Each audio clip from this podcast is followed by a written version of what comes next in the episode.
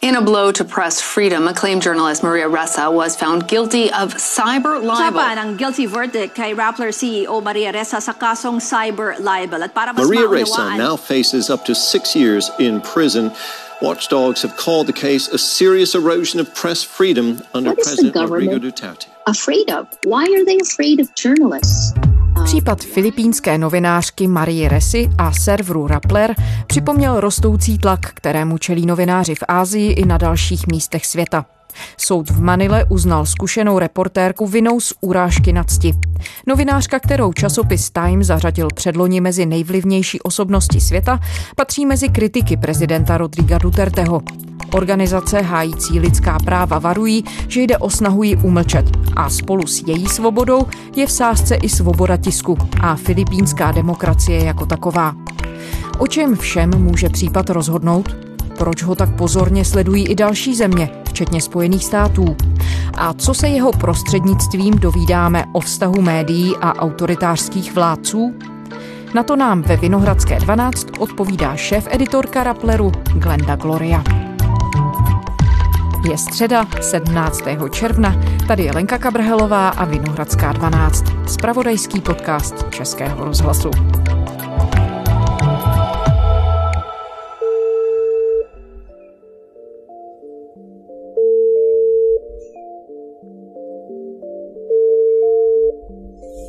Hi. Glenda, hi! So I'm in the studio, I'm in Prague. This is really strange because this is your the second time that I was told that I could not be contacted via FaceTime. Tak Glenda, Pavle ještě chvíli nemůže, ozve se nám prý zpátky.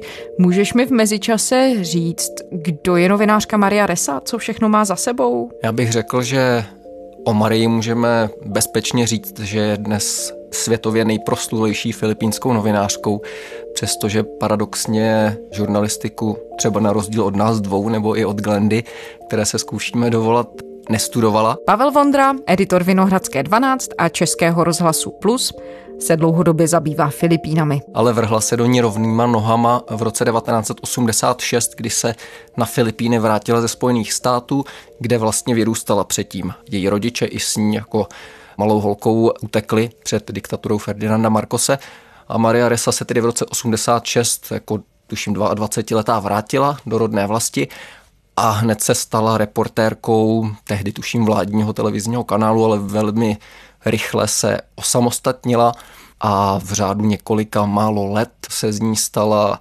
reportérka CNN v Manile a potom dokonce pokrývala celou jeho východní Asii pro CNN, deset let byla šéfkou regionální redakce v Jakartě. Dá se tedy říct, že tenhle případ je důležitý mimo jiné i proto, že se týká tedy prominentní filipínské novinářky. Je to ale všechno? Je to celý důvod? Ne, ale myslím si, že to, že se týká právě Marie Ressy je signifikantní, protože z mého pohledu jde o, jak jsem řekl, nejvýznamnější, ale zároveň podle mě i nejsvědomitější novinářky, přinejmenším nejsvědomitější, kterou jsem na Filipínách potkal. Jak na tebe tedy tehdy zapůsobila? My jsme se viděli několikrát, ale nejdelší čas jsem s ní strávil při našem posledním setkání v roce 2016, jen několik dní po prezidentských volbách, ve kterých vyhrál Rodrigo Duterte.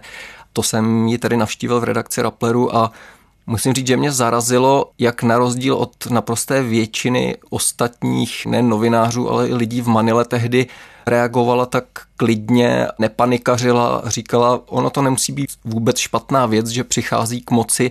De facto takový outsider, ten systém nefunguje tak, jak bychom chtěli, možná to chce někoho zvenčí a sama říkala, to je asi překvapení, viď, že se na to dívám optimisticky. No a myslím si, že z dnešního pohledu to možná je překvapení je pro ně samotné. Ale země tedy ona nepromítá do té práce svoje soudy. Vůbec. A to je právě velmi pozoruhodná věc, že i vlastně v takhle vypjaté atmosféře, jaká si myslím dnes panuje na Filipínách, ona prostě odmítá do své práce pouštět emoce. Vždycky mi přišlo na její práci fantastické, že je nejenom, jak jsem říkal, velmi svědomitá, ale hodně přemýšlivá, precizní a pro mě je to takový symbol žurnalistiky, která mě osobně se moc líbí.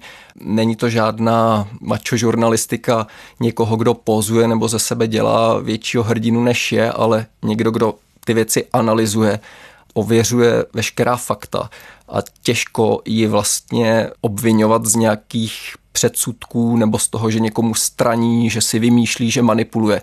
A zase se vracím k tomu, že mi přijde naprosto absurdní, že je to právě ona, která se teď spovídá jako první filipínský novinář s porušením toho zákona o kybernetické pomluvě. Oni jsou Maria a Glenda, které tedy teď zase znova jdeme zavolat. Jsou takové duo novinářské, taková ESA filipínské žurnalistiky. Bylo to právě tehdy, kdy se setkal i s Glendou? Glendu jsem potkal ještě o něco dřív než Marii v roce 2006. To bylo, když ona tehdy vedla týdeník Newsbreak, taky podle mě špičkový produkt filipínské žurnalistiky. Mimochodem ona je autorka jedné z mých nejoblíbenějších knih, které filipínští novináři napsali, knihy o konfliktu na Mindanao. O Glendě se dá říct vlastně to samé, co jsem říkal o Marii.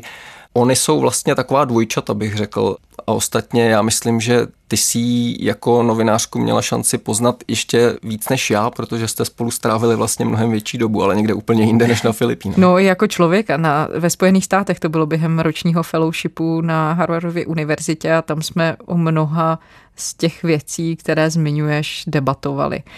Tak jdeme zkusit zavolat. Jdem na to.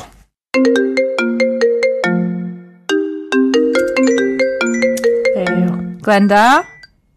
Hello? Hi. Hi! Oh, thank you so much. It works. That's amazing.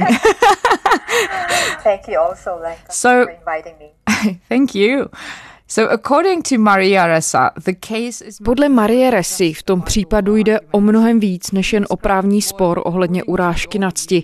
Čeho všeho se to podle tebe, Glen, dotýká? Co je v sázce? At stake. Well, at stake is really V sázce je svoboda tisku na Filipínách. Bohužel.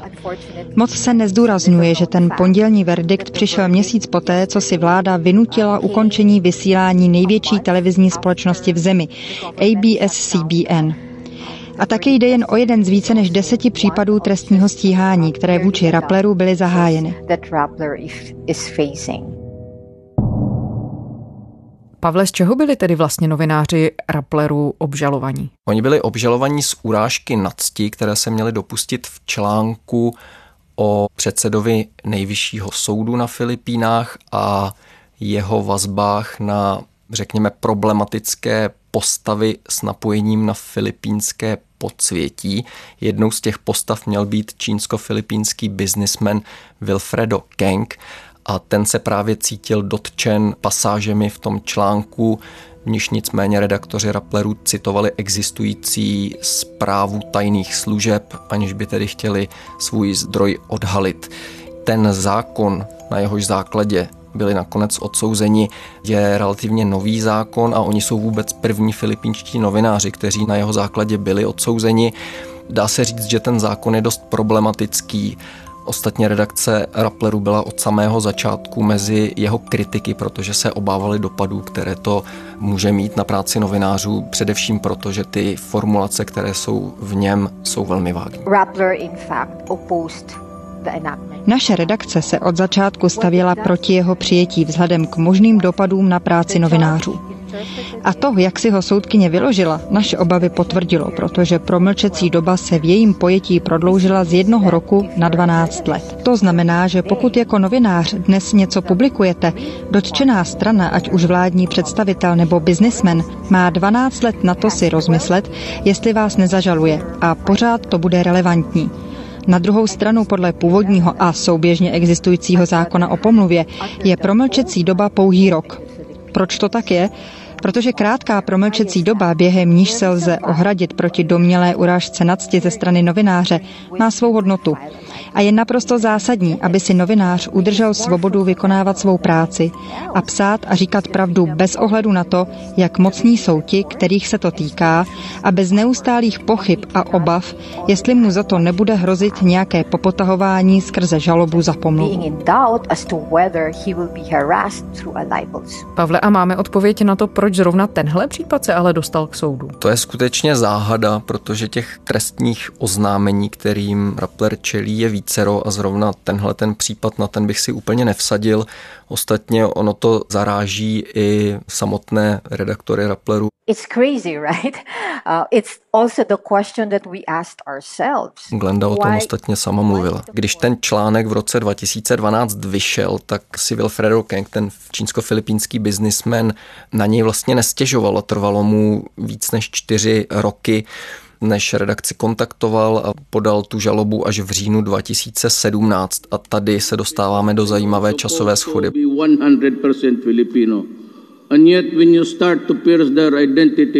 It is pala wholly owned by Americans.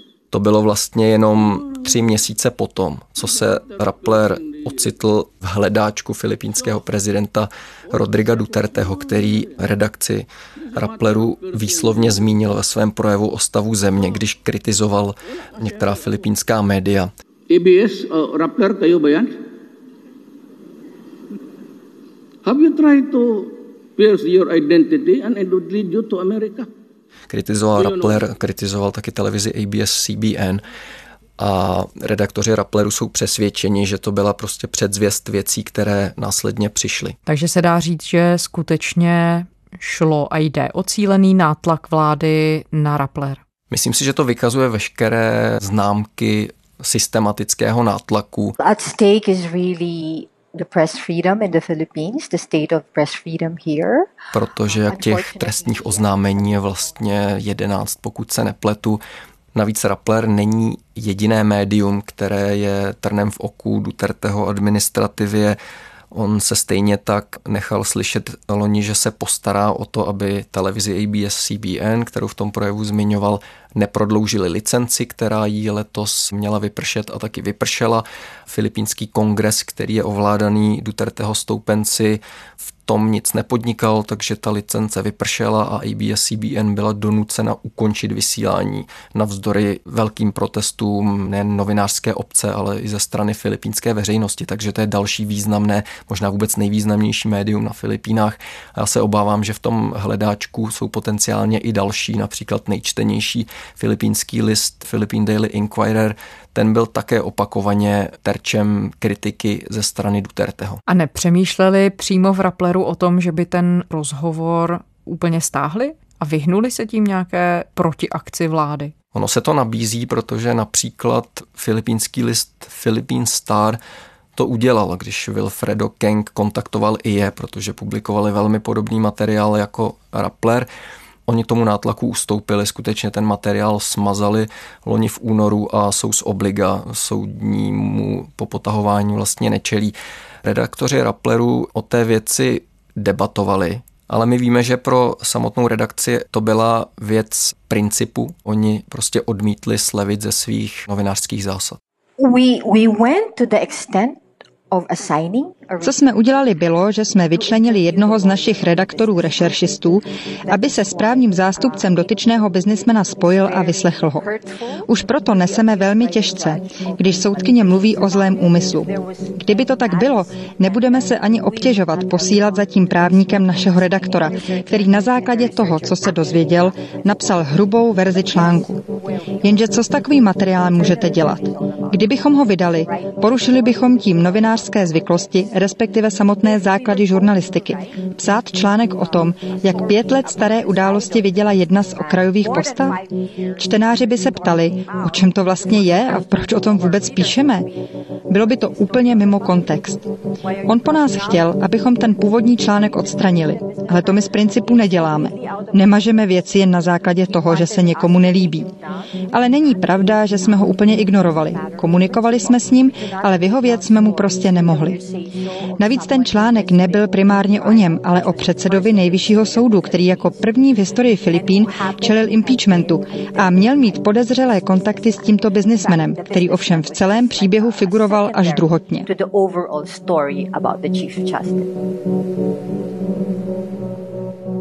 Pojďme udělat odbočku, Pavle.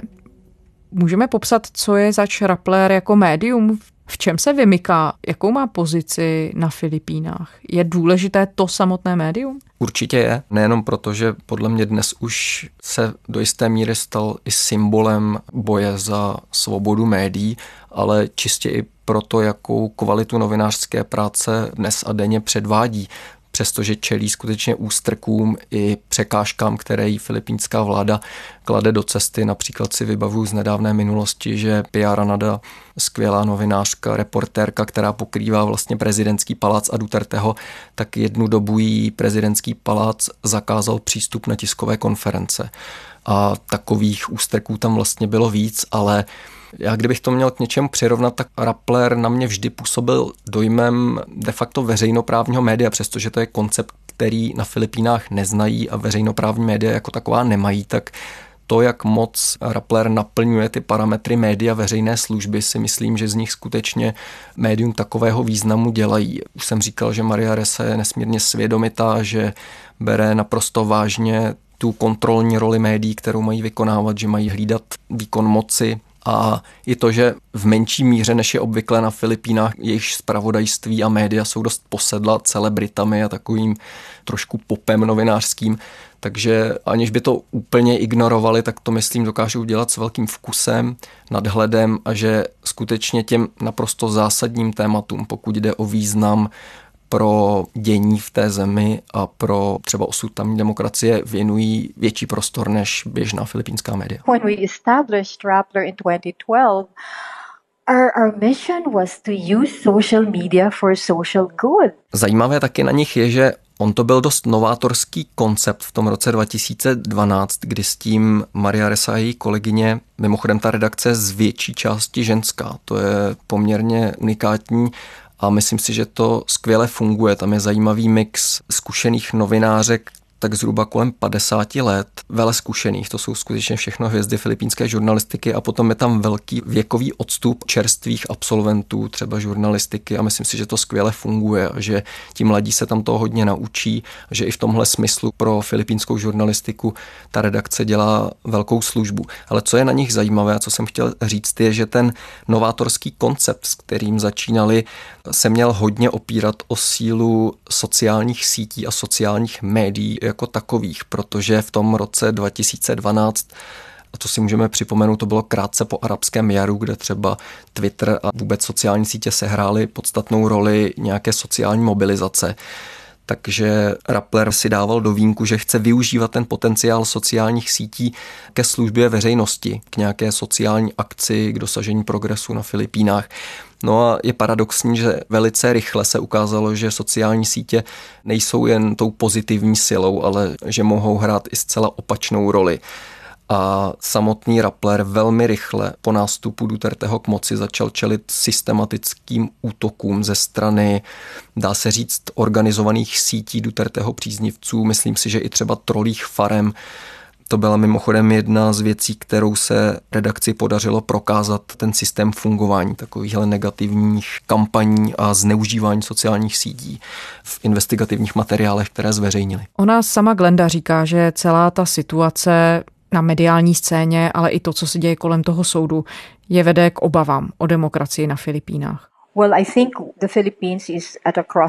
Myslím, že Filipíny jsou na rozcestí, co se zdejší demokracie týče. Jsme dnes méně demokratická země než před lety a jsme přesvědčeni, že se to může ještě zhoršit vzhledem k tomu, že kongresem prošel návrh nového protiteroristického zákona, který policii a bezpečnostním složkám umožní zatýkat a věznit osoby podezřelé z podpory terorismu, včetně aktivistů, aniž by k tomu potřebovali soudní zatykač. Pomalu tak sklouzáváme k extrémnější situaci – už teď lze samozřejmě říct, že tu máme autoritářskou vládu, ale taky je třeba se dožadovat toho, aby byly platformy, kde sociální sítě fungují a kde dochází k útokům, o kterých jsme mluvili, transparentnější a zodpovědnější.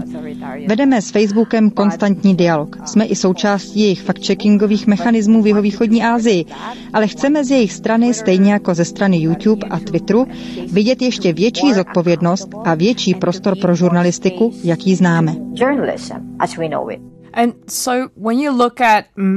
Jakým způsobem se z pozice novinářů můžete bránit?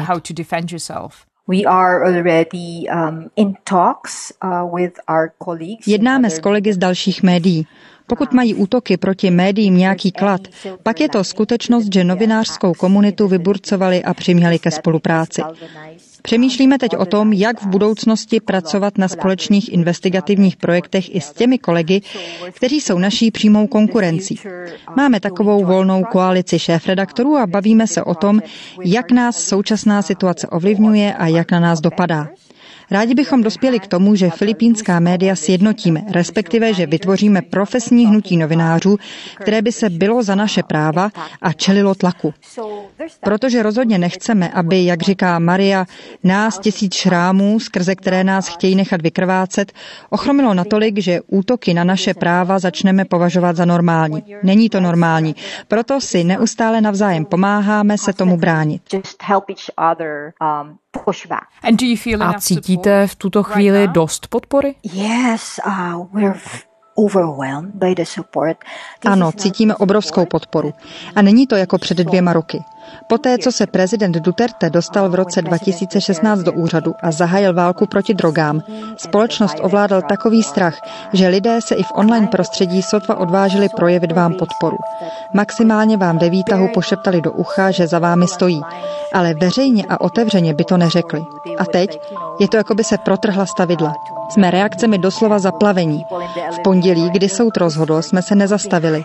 Proudili k nám podpůrné vzkazy od studentů, právníků, kteří se pozastavovali nad soudním systémem, od advokátů, kteří nám v Rappleru i dalším ohroženým novinářům nabízeli zdarma asistenci. Podpořili nás podnikatelé, kteří v posledních třech letech prakticky mlčeli. Teď přišli se společným prohlášením, ve kterém odsuzují protiteroristický zákon i verdikt soudu. Je to velice inspirativní. Skoro bych řekla, že začínáme vidět světlo na konci tunelu. Možná to bude pořádně dlouhý tunel, ale to světlo na konci vidíme. It's still light we see at the end of it. And has this transcribed also... Glendo, tohle se promítá i do samotné novinářské a reporterské práce. Jsou teď otevřenější a sdílnější třeba i vaše zdroje? Appreciate that question. Very true. Naprosto. Před dvěma roky například všechny moje armádní zdroje umlkly. Nikdo se mnou nechtěl mluvit. Teď se to mění, jsou mnohem přístupnější.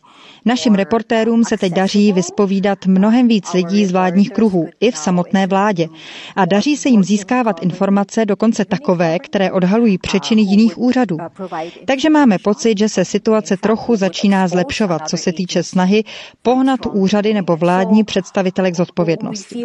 Ale rozhodně to není perfektní. Určitě tu nevidíme stejně bujaré projevy demokracie jako po pádu diktatury v roce 1986, kdy novinářům všichni otevřeli dveře do kořán a považovali je skoro za bohy. Tak to rozhodně dnes není, ale pořád je ta situace lepší, než byla před dvěma, třemi roky. A jak si to, Glendo, vysvětluješ? Jak to, že se lidé najednou přestali bát? Part of it is also global. Částečně je to globální fenomén. Díky internetu lidé mají víc informací o tom, co se ve světě děje. Na jednu stranu vidí některé politiky, jak se přiklání k pravicovému populismu, na druhé straně jsou tu ale také země i v našem okolí, které jsou teď progresivnější, bohatší, propast v příjmech mezi lidmi se tam podařilo zmírnit. A obyvatelé Filipínci říkají, tam bychom taky přece měli být. Řada chybných politických kroků v posledních letech nás ale dovedla tam, kde jsme. Takže informační ekosystém hraje svou roli, vzdělává lidi, ale roli hraje také to, že Duterte tu vládne už čtyři roky. Prvotní okouzlení už vyprchalo, lidé prohlédli a začínají chápat, že spoustu slibů vláda nesplnila, i co se týče vynucování zákona a pořádku, ekonomiky a tak dále. A jsou z toho frustrovaní a do toho všeho přišla pandemie pandemie a spackaný přístup vlády k řešení problémů, které s ní souvisejí. To vše otrávilo řadu lidí, především z pracujících vrstev. Mezi 10 až 12 miliony Filipínců přišlo kvůli karanténě na tři měsíce o práci. Karanténní opatření se neustále měnila, vláda nezvolila žádný ucelený přístup. To všechno se vrství a kupí a vede k frustraci lidí. So it adds up to that kind of frustration. Pavle, jak křehká filipínská demokracie je? Ty jsi napsal o Filipínách knihu, demokracie je tam také ještě velmi mladá, dal by se říct podobně jako Tady v našich končinách Filipínci získali jenom o tři roky dřív než Čechoslováci v roce 1989 a získali ji vlastně také sametovou cestou. Vidíš tu nějaké styčné plochy? Protíná se někde ta situace? Vidíš tu nějaké paralely? Myslím, že těch paralel je tam vlastně víc, než by se na první pohled mohlo zdát, vzhledem k tomu, že jde o země tak geograficky vzdálené, ale já během toho psaní té knihy vlastně jsem neustále nacházel nějaké paralely a uvědomoval jsem si, jak ty společnosti asi i v různých částech světa si stejně musí projít stejnými vývojovými fázemi. A v případě těch Filipín se to skutečně nabízí i s tou de facto sametovou revolucí, která se tam odehrála o tři roky dřív. A myslím si, že vlastně dohnalo to, že ta očekávání, která spousta Filipínců od demokracie měla, se nenaplnila.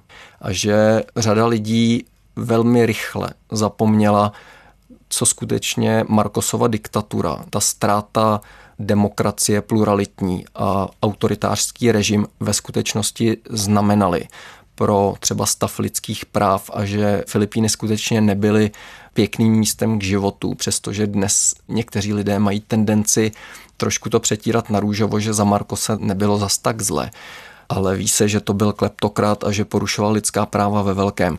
Takže ta neschopnost to nějak vstřebat a identifikovat se s tím novým demokratickým zřízením se podle mě zhruba těch 30 let po té jejich revoluci taky vrátil s nečekanou silou.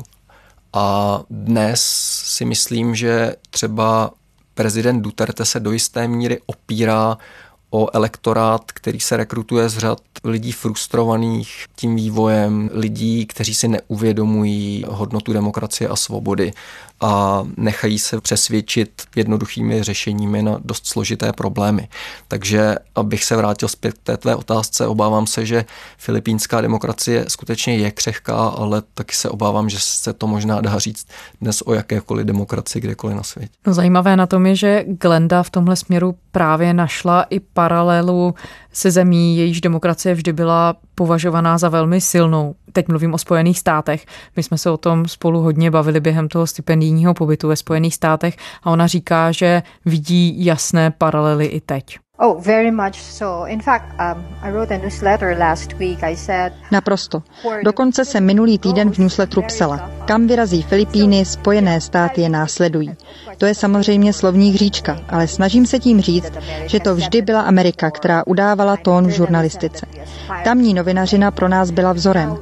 Teď ale vidíme, jak jsou americká média polarizovaná. Jsou terčem zastrašování. Viděli jsme brutální protesty, během nichž policie zadržela reportéry CNN. A my tohle všechno sledujeme z Filipín a říkáme si, pro boha, to přece známe, to je naše každodenní realita. Svým způsobem je to úplně nemyslitelné, co se to v Americe a v Evropě děje. Naši kolegové v západních zemích se potýkají se stejnými problémy, s nimiž na každodenní bázi žijeme my. Takže je tu spousta podobností. Trump označuje média za šeřitele fake news. Vymýšlí si svá vlastní fakta a prohlašuje je za pravdu. A dělá to úplně stejně jako filipínský prezident Duterte. A prochází mu to. Prochází mu lhaní a důsledky jsou mu jedno, protože má neochvějnou politickou základnu, která doopravdy věří v jeho vůči schopnosti. Stejně tak v případě Donalda Trumpa pravicoví voliči věří čemukoliv, co udělá a co slibuje. Duterteho příznivci jsou stejní. Duterte has the same base.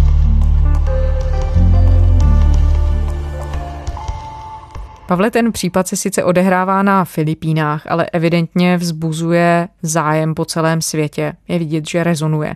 Proč ho všichni tak pozorně sledují? Já myslím, že je zajímavý mimo jiné proto, že se na příkladu Filipín můžeme lecos dozvědět o, řekněme, mechanice fungování populistických autoritářských režimů a toho, jak podemílají institucionální základy demokracií. Filipíny ještě relativně nedávno byly velmi zdravou demokracií s velmi silnou svobodou slova a médií.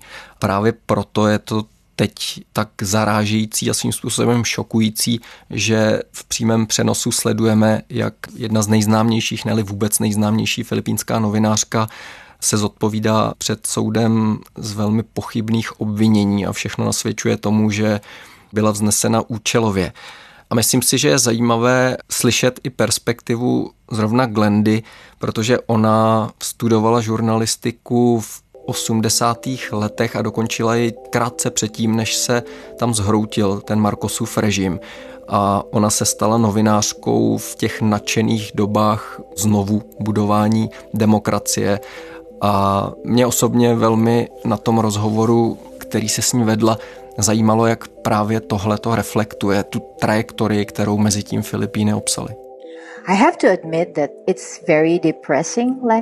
Musím přiznat, že je to dost depresivní, Lenko. Myslím, že svět, ve kterém teď žijeme, je hodně jiný než ten, do kterého jsem jako čerstvě dostudovaná novinářka přišla. Tenkrát jsme možná neměli tak silné instituce, ale žurnalistika jako profese se těšila velkému respektu. Když tehdy člověk něco napsal do novin, určoval tím agendu a měl přímý vliv na utváření politiky. Veřejnost mohla mít jistotu, že když něco vyšlo v novinách nebo se vysílalo v televizi, je to pravdivé, protože novináři vědí, jak zacházet s informacemi a jak je poctivě ověřovat. Dneska si na sociálních sítích každý hraje na novináře a politici nastolují vlastní agendu na svých YouTube kanálech a sociálních sítích. Vytvářejí vlastní zprávy, které mají plně pod kontrolou a mají i své vlastní publikum. A novinářům nezbývá, než soupeřit o pozornost s nejrůznějšími jednotlivci, kteří na jednu stranu mohou být součástí propagandistické mašinérie, a nebo jen v dobré vůli posílají dál informace, o kterých se domnívají, že jsou pravdivé, i když to tak ve skutečnosti není. Je to opravdu jiný svět a myslím, že žurnalistika v něm čelí obrovské výzvě a úměrně s tím roste i tlak na nás, novináře, abychom svou práci dělali co nejlépe a abychom byli pokud možno přístupnější jazykem, formátem i výběrem témat, která zprostředkováváme.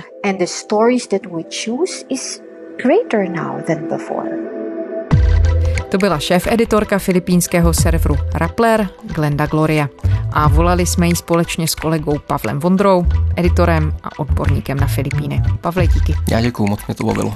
A Glendě taky díky. Z Vinohradské 12 je to vše. Najdete nás kdykoliv na spravodajském serveru iRozhlas.cz. Všechny naše epizody jsou v podcastových aplikacích. Psát nám můžete na adresu vinohradská12 zavináč rozhlas.cz. Těšíme se zítra.